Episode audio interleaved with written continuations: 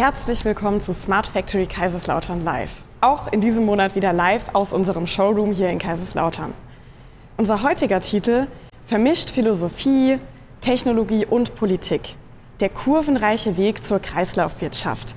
Er beschreibt, dass es oft keine gerade Linie zum Ziel gibt. Viele Aspekte müssen berücksichtigt werden, viele Argumente abgewogen, zahlreiche Stakeholder ins Boot geholt werden. Und meine heutigen Talkgäste, die kennen diese Welt der Produktion, der Politik und der Wissenschaft alle aus ihrem Arbeitsalltag. Einmal hier bei mir vor Ort ist Dr. Christiane Plötzinig.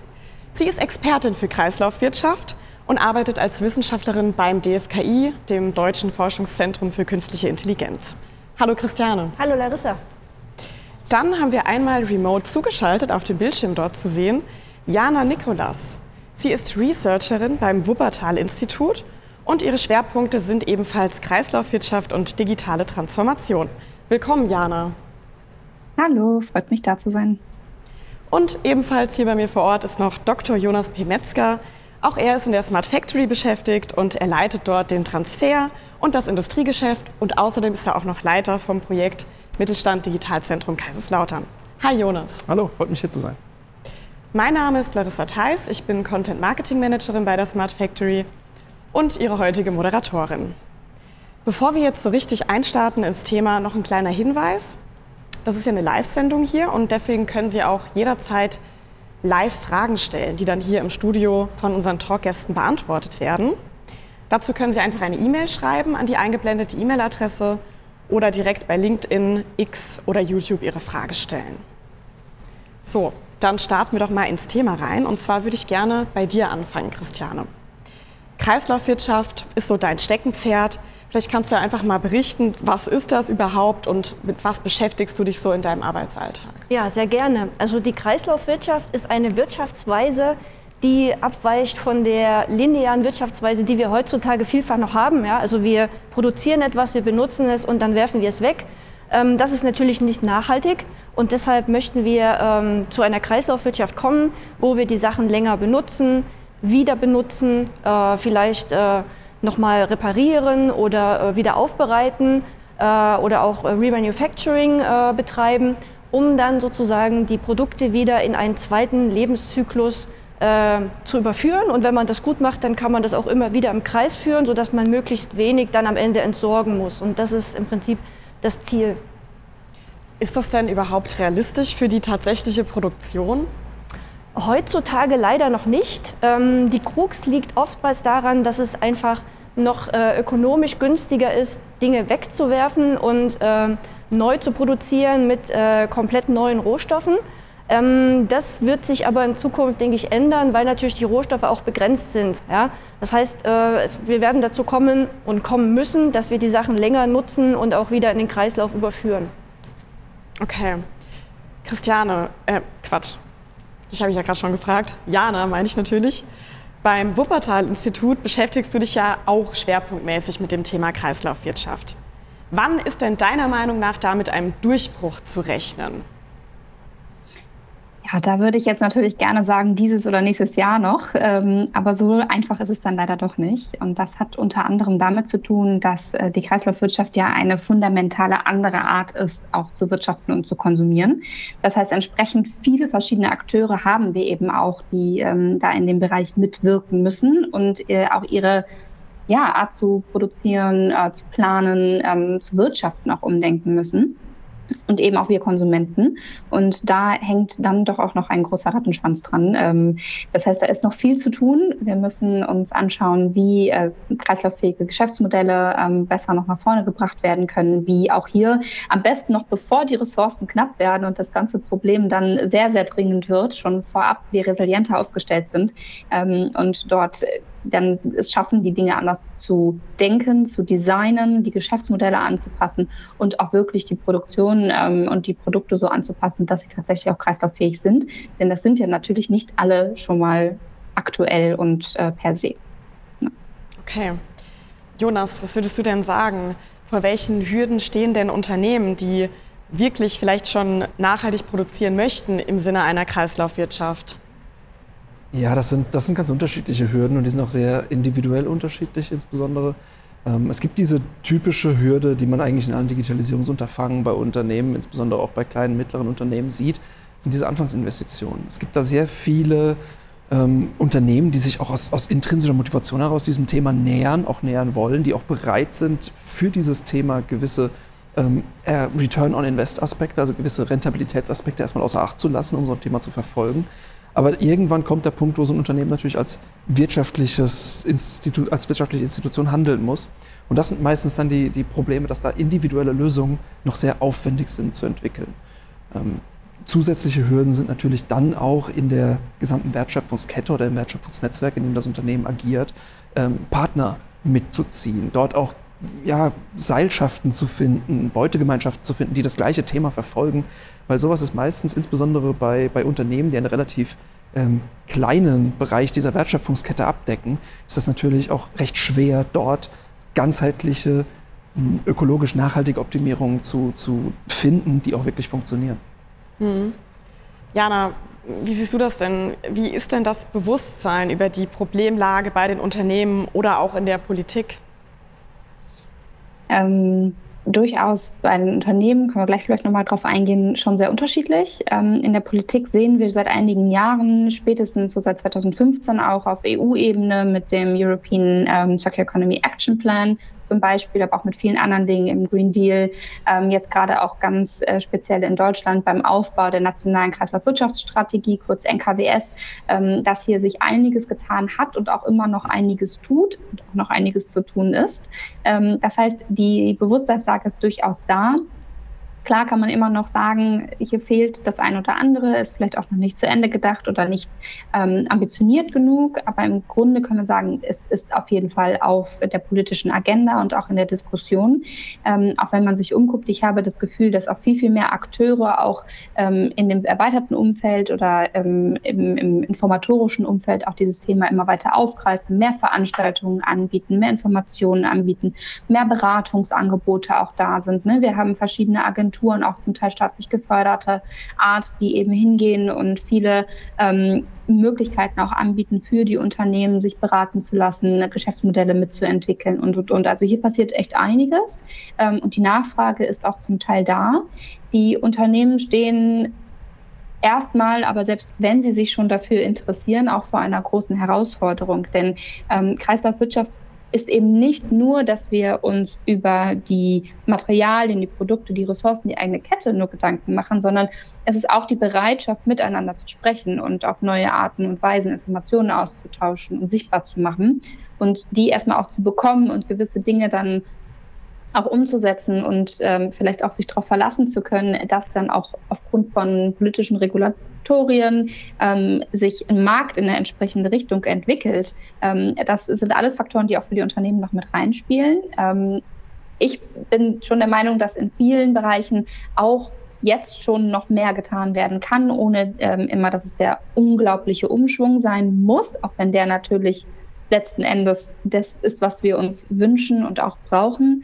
Ähm, und es gibt hier einige Unternehmen, die echt schon Vorreiter sind und ähm, sehr gezielt auch ihre Wertschöpfungskette anschauen, ihre Produkte neu designen, mit ihren, ähm, wie wir es gerade auch gehört haben, teilweise mit anderen Unternehmen sich austauschen, in ihrer Wertschöpfungskette Kooperationen eingehen, das Neudenken, auch vor allen Dingen nicht für sich selber auf ihrer Stufe eine Entscheidung treffen, sondern auch schon nach vorne gehen und überlegen, okay, was muss ich hier ändern, damit es auch hinten funktioniert? Denn auch das ist natürlich eine Frage. Äh, ich kann ein recycelfähiges Produkt zum Beispiel entwickeln, wenn aber dann die Infrastruktur oder die Sammelinfrastruktur nicht da ist, dann ist es auch wieder die Frage, wie viel das wirklich bringt. Prinzipiell erstmal aber eine gute Sache. Von daher, ähm, es gibt unterschiedliche Stadien quasi, in denen sich die Unternehmen schon befinden. Ich glaube, die meisten wissen zumindest ähm, schon grob, worum es sich halt handelt bei der Idee um die Kreislaufwirtschaft. Okay, danke für den Einblick. In der Zwischenzeit ist auch schon die erste Zuschauerfrage reingekommen. Ich lese sie gerade mal vor. Oft ist die angebliche Nachhaltigkeit doch bei genauerem Hinsehen reines Greenwashing, damit noch mehr produziert werden kann. Das ist jetzt nicht wirklich eine Frage, aber ich würde sagen, wir greifen das Thema trotzdem mal auf. Ja, seht ihr das für die Kreislaufwirtschaft so? Wer möchte denn vielleicht dazu was sagen? Ja, dann, dann mache ich da vielleicht mal einen Punkt. Ähm, das Thema Greenwashing ist natürlich ein Problem und das Thema Greenwashing ist ähm, aus, aus Marketingperspektive oder auch aus reiner, reiner Profitperspektive ein Thema, was, was durchaus sich so lange rentiert, bis es eben auffliegt. Ganz, ganz klassisch. Ähm, gleichzeitig ist es manchmal auch ein, ein notwendiges Übel, das Unternehmen nehmen müssen, weil sie eben es nicht schaffen, tatsächlich Nachhaltigkeit in ihren Produkten oder in ihren Services ähm, so umzusetzen, wie sie es sich wünschen. Ähm, und damit vielleicht auch gar nicht so ähm, diese böse Absicht ähm, äh, verfolgen, wie wir sie dann auch oft unterstellen, ähm, sondern einfach auch da die Hände gebunden sind, weil es eben keine Lösung gibt. Es gibt keine fertigen ähm, Konstrukte, auf die man zurückgreifen kann. Soll das aber auf keinen Fall heißen, dass Greenwashing ansatzweise okay ist, sondern da muss einfach, äh, da müssen die Inhalte nachziehen, um dann eben auch diesen Marketing-Aspekt äh, mit zu berücksichtigen. Mhm. Wie seht ihr das? Seht ihr das genauso? Ähm, Im Prinzip ja. Ähm, man tut allerdings vielen Unternehmen Unrecht, wenn man sagt, das ist alles nur Greenwashing. Also es gibt wirklich, wie Jana auch gerade schon erwähnt hat, äh, welche, die sehr innovativ unterwegs sind. Das sind Vorreiter, die gehen nach vorne und sagen, wir wollen auch wirklich was bewegen. Ja? Die wollen nicht nur Geld verdienen, das natürlich auch. Ja? Wir haben eine Marktwirtschaft, aber sie wollen auch tatsächlich was bewegen. Und ähm, das sehen wir öfter, weil wir viel auch mit Unternehmen zusammenarbeiten. Und, und das ist sehr schön. Und ja, wir arbeiten daran, ähm, alle Unternehmen zu befähigen, wirklich nachhaltig auch zu produzieren, ähm, damit eben kein Greenwashing mehr nötig ist. Ja, und das soll auch nicht irgendwie immense Kosten verursachen, sondern es muss natürlich auch ökonomisch am Ende profitabel sein. Ja, also Transparenz ist jetzt so ein bisschen das Stichwort, was ich da rausgehört habe. Ja. Jonas, wenn jetzt jemand Greenwashing anwendet, dann müsste das doch ein Verkaufsargument sein. Warum macht man das dann als Unternehmen dann nicht wirklich? Ja, das ist eben genau dieser Aspekt. Ähm, viele Unternehmen, nicht alle, aber viele Unternehmen versuchen wirklich nachhaltig zu, zu wirtschaften und, und als Wirtschaftsakteure zu agieren. Ähm, das Problem ist aber natürlich, ähm, wenn wir auf, auf reine Beispiel Plastikproduktion. Recyceltes Plastik, wie es jetzt inzwischen auch relativ gängig in Schuhen oder in, in Vorprodukten in der Automobilproduktion verwendet wird, ist immer noch relativ teuer in der, in der Wiederaufbereitung, im Recycling, in der Handhabung, im Handling, in der Sortierung. Und gleichzeitig hat es natürlich auch eine etwas geringere Qualität, je nach Anwendungsfall, als das vollendes neue Plastik ist. Das heißt, wir sprechen hier über weniger Güte, mehr Kosten im Vergleich zu neu hergestelltem Plastik, was günstiger ist und noch viel spezifischer für meinen Anwendungsfall ähm, geplant konstruiert werden kann. So, das heißt, da ist natürlich ein Trade-off und den muss man auch bereit sein zu gehen. Und gleichzeitig ist es aber so, dass wenn, wenn Unternehmen jetzt diese, diesen Trade-off eingehen oder wenn sie auch ähm, gesamtheitlich versuchen, sich nachhaltig aufzustellen, sowohl sozial als auch ökologisch, ökonomisch, dann ist das immer auch ein Aspekt der Außendarstellung, der Kommunikation und inwiefern dieser Trade-off aufgewogen wird durch die größere Attraktivität am Markt, bei Kunden, bei, bei der Zielgruppe, das lässt sich ganz schwer sagen und das ist auch so ein bisschen Ausprobieren und Erfahrungswerte. Und äh, ja, deswegen glaube ich, dass viele Unternehmen das versuchen, ähm, wenngleich es nicht alle auf Anhieb schaffen. Man muss dazu aber, auch noch sagen, dass es oft auch äh, eine Frage ist, was akzeptiert der Kunde. Also es ist oft teilweise noch so, wie Jonas gesagt hat, ja. Ähm, das Recyclingplastik ist teilweise, ähm, wir mal, nicht von der gleichen Qualität wie sogenanntes Virgin Plastik, also aus komplett neuen Rohstoffen. Das heißt zum Beispiel, es hat vielleicht eine etwas dunklere Färbung. Ja? Und da ist es auch im Prinzip ähm, ein Prozess, der beim Kunden auch erstmal in Gang kommen muss, ähm, dass der Kunde weiß, ja, okay, das ist jetzt ein bisschen dunkler, aber es ist eine Verpackung, ich benutze die ja sowieso nur in einem begrenzten Zeitraum. Ähm, muss vielleicht nicht so 100% schön aussehen, wenn es dafür nachhaltig ist. Mhm. Und wie sieht es da mit CO2-Emissionen aus? Ja, CO2-Emissionen ähm, ist immer so ein bisschen ein schwieriges Thema. Jana, ja, wenn ja, du darauf Bezug nehmen willst, gerne. Entschuldigung, ja, also, also wollte ich nur gerade noch eine Sache sagen. Also es ist mhm. auch teilweise ja gar nicht für die Unternehmen rein, die, ähm, die Frage auch nach, also ne, klar, was akzeptiert auch der Kunde, äh, das definitiv auch Kulturwandel, was wir noch mit reinnehmen müssen und auch da wieder, dass die Politik ja zum Teil schon Recycling-Quotas und so weiter für die Unternehmen, äh, für die Produkte auch festlegt, ähm, wir aber gleichzeitig den Markt auch entwickeln müssen, dass auch genug hochwertiges Kunst, äh, Kunststoff für diesen Recyclingmarkt wieder vorhanden ist. Und auch da fang, fängt wieder jeder eigentlich an, einen Schritt mit dabei zu tun, äh, recyclingfähige Produkte auf den Markt zu bringen, die eigenen ähm, Produkte entsprechend umzustellen und ja, der Markt sich das dann, das dann auch sich entwickelt. Ähm, genau. Aber jetzt waren wir gerade beim CO2, entschuldigt. Alles gut, super spannend auf jeden Fall. Ja, Genau. CO2-Reduktion ist meistens der erste Schritt, den Unternehmen machen, weil CO2-Reduktion ist zwar äh, auch ökologisch nachhaltig, aber ist natürlich auch ökonomisch nachhaltig, wenn wir weniger Ausschuss produzieren, wenn wir da versuchen, irgendwie unseren CO2-Ausschuss zu reduzieren, sind meistens weniger Energiekosten damit verbunden. Das heißt, da geht so ökonomisch und ökologisch was Hand in Hand, deswegen ist das ganz attraktiv. Haben wir übrigens einen schönen Demonstrator auf der Hannover Messe kommenden Jahres. So das.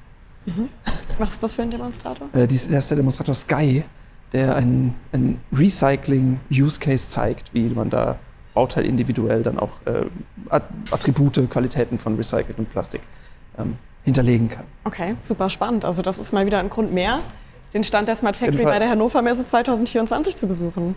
Klasse. Okay, dann schauen wir doch mal, wie das Ganze technisch aussieht. Meine nächste Frage an dich, Christiane. Was ist denn da heute schon möglich? Ähm, technisch ist schon eine ganze Menge möglich. Ja? Ähm, Jana hat es ja vorhin schon angesprochen. Ähm, ein Problem oder eine Herausforderung ist natürlich, die Daten für die Kreislaufwirtschaft erstmal zu bekommen. Ja? Ähm, das muss man ganz klar sagen. Die Kreislaufwirtschaft funktioniert nur mit Daten. Was meine ich konkret damit? Naja, der Entsorger muss ungefähr wissen, was er für ein Produkt zu entsorgen hat, was da drin ist, wie das vielleicht auch die Bauteile einzeln gefügt sind, ja? ähm, um, um das gut wieder verwerten zu können. Ja? Äh, gleichzeitig muss der Produzent wissen, wie gut kann denn das recycelt werden, was ich letztlich äh, hier produziere, ja? äh, um dann entsprechend vielleicht auch das Produktdesign kreislauffreundlicher machen zu können. Ja? Also müssen wir diese Informationen zusammenführen und den entsprechenden Akteuren auch zur Verfügung stellen. Und da sind wir dran, in mehreren Projekten auch schon, ähm, zum Beispiel mit dem sogenannten digitalen Produktpass. Ähm, das kann man sich vorstellen, ja im Prinzip wie so ein Pass bei Menschen. Ja, wenn man verreisen will, hat man einen Pass, wo dann die Informationen zu einem drinstehen. So ähnlich ist es auch beim Produkt. Ähm, und so können alle dann auf diese Informationen auch zugreifen und sich die rausziehen, die gerade für sie wichtig sind. Super spannend. Jana, kannst du mit den Aussagen von Christiane was anfangen? Siehst du das auch so? Ja, auf jeden Fall. Also der für den Produktpass, da hingen wir schon viel Hoffnung, dass wir entsprechend ähm, die Informationen bekommen, die wir auch brauchen, um entlang der Kette genau diese, diese Sachen, die ich anfangs auch ansprach, zu vereinfachen, die Zusammenarbeit und eben auch gerade dann, wenn keine direkte Beziehung mehr vielleicht besteht zwischen jemandem, der ein Produkt zunächst entwickelt hat und ähm, vielleicht auch mal in Vertrieb gebracht hat, dass dann trotzdem an dem jeweiligen Punkt auch noch ähm, gesehen werden kann, was jetzt tatsächlich sich als nächstes in der Kreislaufwirtschaft anbietet. Und das muss eben ja nicht unbedingt das Recycling sein, sondern da sind ja sehr, sehr viele andere Strategien auch noch mit dabei. Ähm, zum Beispiel die Wiederaufbereitung, die Reparatur, ähm, das Weiterverwenden, sich dem Ganzen einen neuen ähm, ja, Verwendungszweck vielleicht sogar über, zu überlegen. Und auch für die Qualitätssicherung, ne, wenn man lange sieht, wie die Produkte performen auch am Markt, wann die vielleicht kaputt gehen, dass man dann auch wieder Rückschlüsse ziehen kann auf viel einfache Art als heute. Ähm, wo kann man vielleicht noch Verbesserungen machen, damit die Le Langlebigkeit erhöht wird, die nun mal ein Schlüsselfaktor in den meisten Teilen auch ist, um die Reduzierung von Ressourcenverbrauch herbeizuführen, also Stichwort Ressourceneffizienz. Ähm, und dann kann es eben auch sein, dass man darüber dann merkt, okay, gewisse Dinge werden gar nicht gebraucht. Wir können hier andere Dinge einbauen. Wir können reduzieren den Materialverbrauch. Wir können vielleicht auf Monomaterialien gehen, um das Recycling am Ende dann, wenn es denn mal nötig wird, was irgendwann so sein wird, ähm, entsprechend nach vorne zu bringen. Also ja, Transparenz. Ja. Da möchte ich noch kurz was zu anmerken. Jana, äh, oftmals ist es ja sogar auch gerade andersrum. Das ist jetzt unintuitiv, dass man zum Beispiel sagt, ähm, wir brauchen nicht weniger, sondern wir brauchen erstmal mehr. Warum? Wenn ich zum Beispiel sicherstellen will, dass ein Produkt über lange Zeit benutzbar ist, dann muss ich auch sicherstellen, dass es zum Beispiel Updates bekommen kann. Jetzt zum Beispiel im, Sinne, äh, im Fall von Elektronikgeräten, ja. Dann baue ich vielleicht einen größeren, schnelleren Prozessor ein, ein bisschen mehr Speicher, weil ich weiß, das ist dann auch für die Anforderungen der Zukunft vielleicht schon besser gewappnet, ja. Wenn nicht die Komponenten ohnehin austauschbar sind, was natürlich der Goldstandard wäre. Ja, also da auch flexibel zu sein Ja. und auch vorauszudenken. So ein Natürlich, Bisschen, ne? ja. Jonas, du bist ja ganz viel bei Unternehmen unterwegs, gerade bei kleinen und mittleren. Wie reagieren die denn, wenn du ihnen zum Beispiel eine neue Technologie vorschlägst? Oder gibt es da vielleicht Punkte, die vorher erfüllt sein müssen, wenn wir jetzt mal den digitalen Produktpass nehmen? Also grundsätzlich sind Unternehmen, insbesondere die Unternehmer oder UnternehmerInnen, mit denen ich ähm, zu tun habe, daran sehr interessiert. Ja, weil grundsätzlich neue Technologie, das sind immer irgendwelche Neuerungen, die sie im Zweifel auch betreffen, das weckt immer Interesse. Und da ist es eben auch ganz wichtig zu, zu verstehen, dass diese Unternehmen Entscheidungsgrundlagen brauchen, auf, auf Grundlage derer sie auch Entscheidungen treffen können. Und das ist so ein bisschen die Krux. Wir schauen da in die Zukunft. Wir überlegen, was kann irgendwann irgendwo in einem Szenario existieren, was, was wird vielleicht auch davon nicht umgesetzt werden. Und dadurch muss man irgendwie versuchen, dieses nebulöse Konstrukt einem Unternehmen so aufzubereiten, dass es eine Entscheidung treffen kann. Die muss nicht unbedingt profitorientiert sein. Die kann auch andere Motive verfolgen, aber sie muss, es muss eine Entscheidung getroffen werden. Um diese Entscheidungsgrundlage zu schaffen, ich glaube, da ist ein Knackpunkt. Und wenn man den irgendwie greifen kann und dann noch vielleicht untermauern kann mit, mit ähm, Lösungen, die teilweise schon Aspekte ab, abbilden, die man nicht mehr individuell entwickeln muss, mit auch vielleicht Lieferanten und, und äh, Abnehmerbeziehungen von Produkten, die gleich denken, die da gleichgesinnt sind, die vielleicht auch gegenseitig sich unterstützen und die vertraut miteinander sind, um dann eben diese, diese eben angesprochenen Daten auch miteinander zu teilen. Ich glaube, das ist, das ist ein ganz wichtiger Knackpunkt dabei. Mhm. Welche Unterstützung gibt es denn von Seiten der Politik bei solchen neuen Technologien? Da gibt es viel Unterstützung. Also dass, dass ähm, die Politik bildet oft den Rahmen, den Kontext, in dem man sowas ausprobieren kann, indem sie beispielsweise Projekte fördern, ähm, einzelne Innovationen fördern und ganze Förderlinien aufziehen. Also da, da, existiert viel. Man darf in dieser ganzen Überlegung nur nicht außer Acht lassen, dass ein Unternehmen, auch wenn es beispielsweise kostenfreie Angebote erhält, immer einen Invest hat. Es hat immer Kosten, nämlich im Zweifel die Personalkosten der Mitarbeitenden, die sich darum kümmern, die Themen verfolgen, evaluieren. Und das ist immer so ein bisschen diese, diese Perspektive, die außer Acht gelassen wird weshalb auch diese kostenfreien Angebote immer mit Kosten verbunden sind und da auch sehr zielgerichtet auf, auf die Zielgruppe zugehen müssen, sehr, sehr perspektivisch. Ähm, was stiftet genug Nutzen für ein Unternehmen, mit dem ich jetzt versuche, beispielsweise eine neue Technologie wie den digitalen Produktpass auszuprobieren? Mhm. Was würdet ihr sagen? Ist es jetzt wichtig, einfach nur auf CO2-Emissionen zu gucken oder spielen da einfach noch viel mehr Faktoren eine Rolle? Du hast gerade schon den Kopf geschüttelt, Jana. Ja, genau. Also das ist ähm, ja das, wo man häufig jetzt am ersten dran drängt, an die CO2-Reduktion, auch weil wir da eben schon entsprechende ähm, Rahmenbedingungen auch haben und Vorgaben. Ähm, und das zum Glück auch mittlerweile ja ähm, sehr großes Thema auch überall in allen Bereichen ist. Ähm, aber es reicht nicht. Also das kann man so ein bisschen auch als eine Währung vielleicht verstehen, in der sehr viel umgerechnet wird, eben auch vom Ressourcenverbrauch. Es reicht aber insofern nicht, weil damit noch nicht alle Dimensionen des Umweltverbrauchs und der Umwelteingriffe auch abgedeckt sind. Sprich so etwas wie ähm, die Veränderung, Verschmutzung ähm, von, von, von Regionen, das unwiederbringliche Verbrauchen von Ressourcen, die sich eben nicht erneuern, ähm, teilweise auch soziale Aspekte natürlich, ne, wenn entsprechend gesundheitliche und Sicherheit, Ausbeutung oder ähnliches mit hineinspielt. Also die gehören auch noch mit dazu und eben deswegen auch der Blick auf Ressourcen ähm, als Ganzes oder als eine, eine mindestens gleichwertige Kategorie unglaublich wichtig. Ja, absolut. Ich habe jetzt gerade die Info bekommen, dass nochmal eine Zuschauerfrage reingekommen ist. Die würde ich jetzt auch gerade nochmal vorlesen. Wie soll denn das alles funktionieren? Beim Kunststoffrecycling kommen hinterher doch nur minderwertigere Produkte raus. Was sagt ihr dazu? Ja, das Thema hatten wir ja schon mal vorhin ein bisschen angeschnitten. Ich denke, darauf bezieht sich auch der Zuschauer.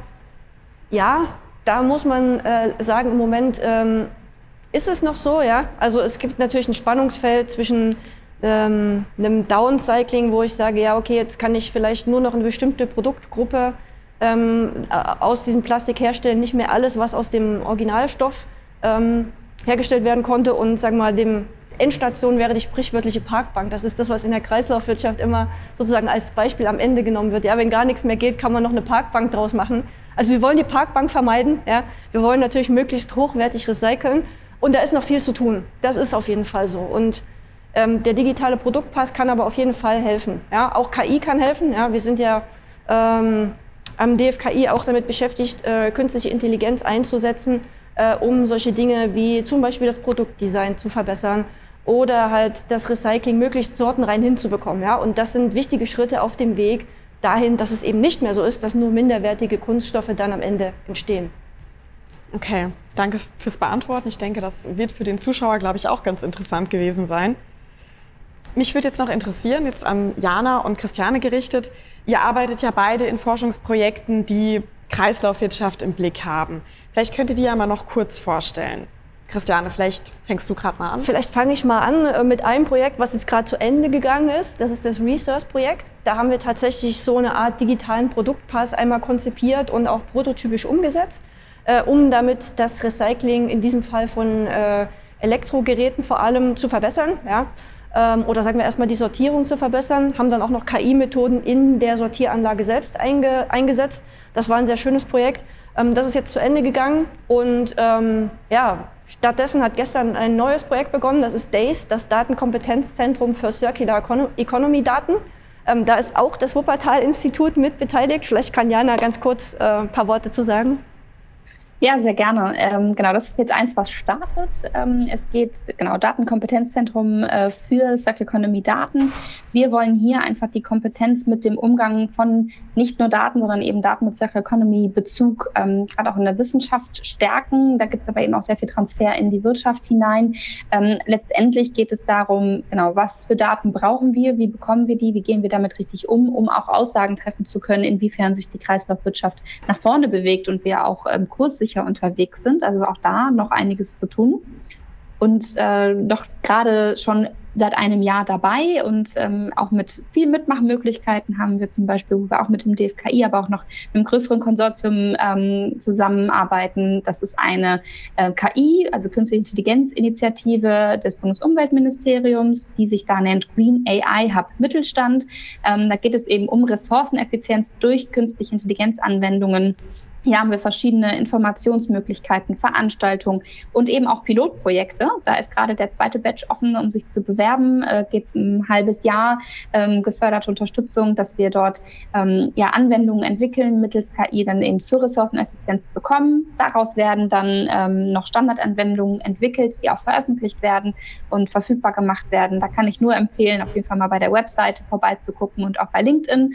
Ähm, da informieren wir ganz fleißig und würden uns auch ähm, vom kompletten Team aus sehr freuen, mit Ihnen in Kontakt zu kommen. Super spannend. Also Datenkompetenzzentrum für Circular Economy und der Green AI Hub. Schauen Sie da auf jeden Fall mal vorbei. So, wir sind schon wieder am Ende von unserer Sendezeit.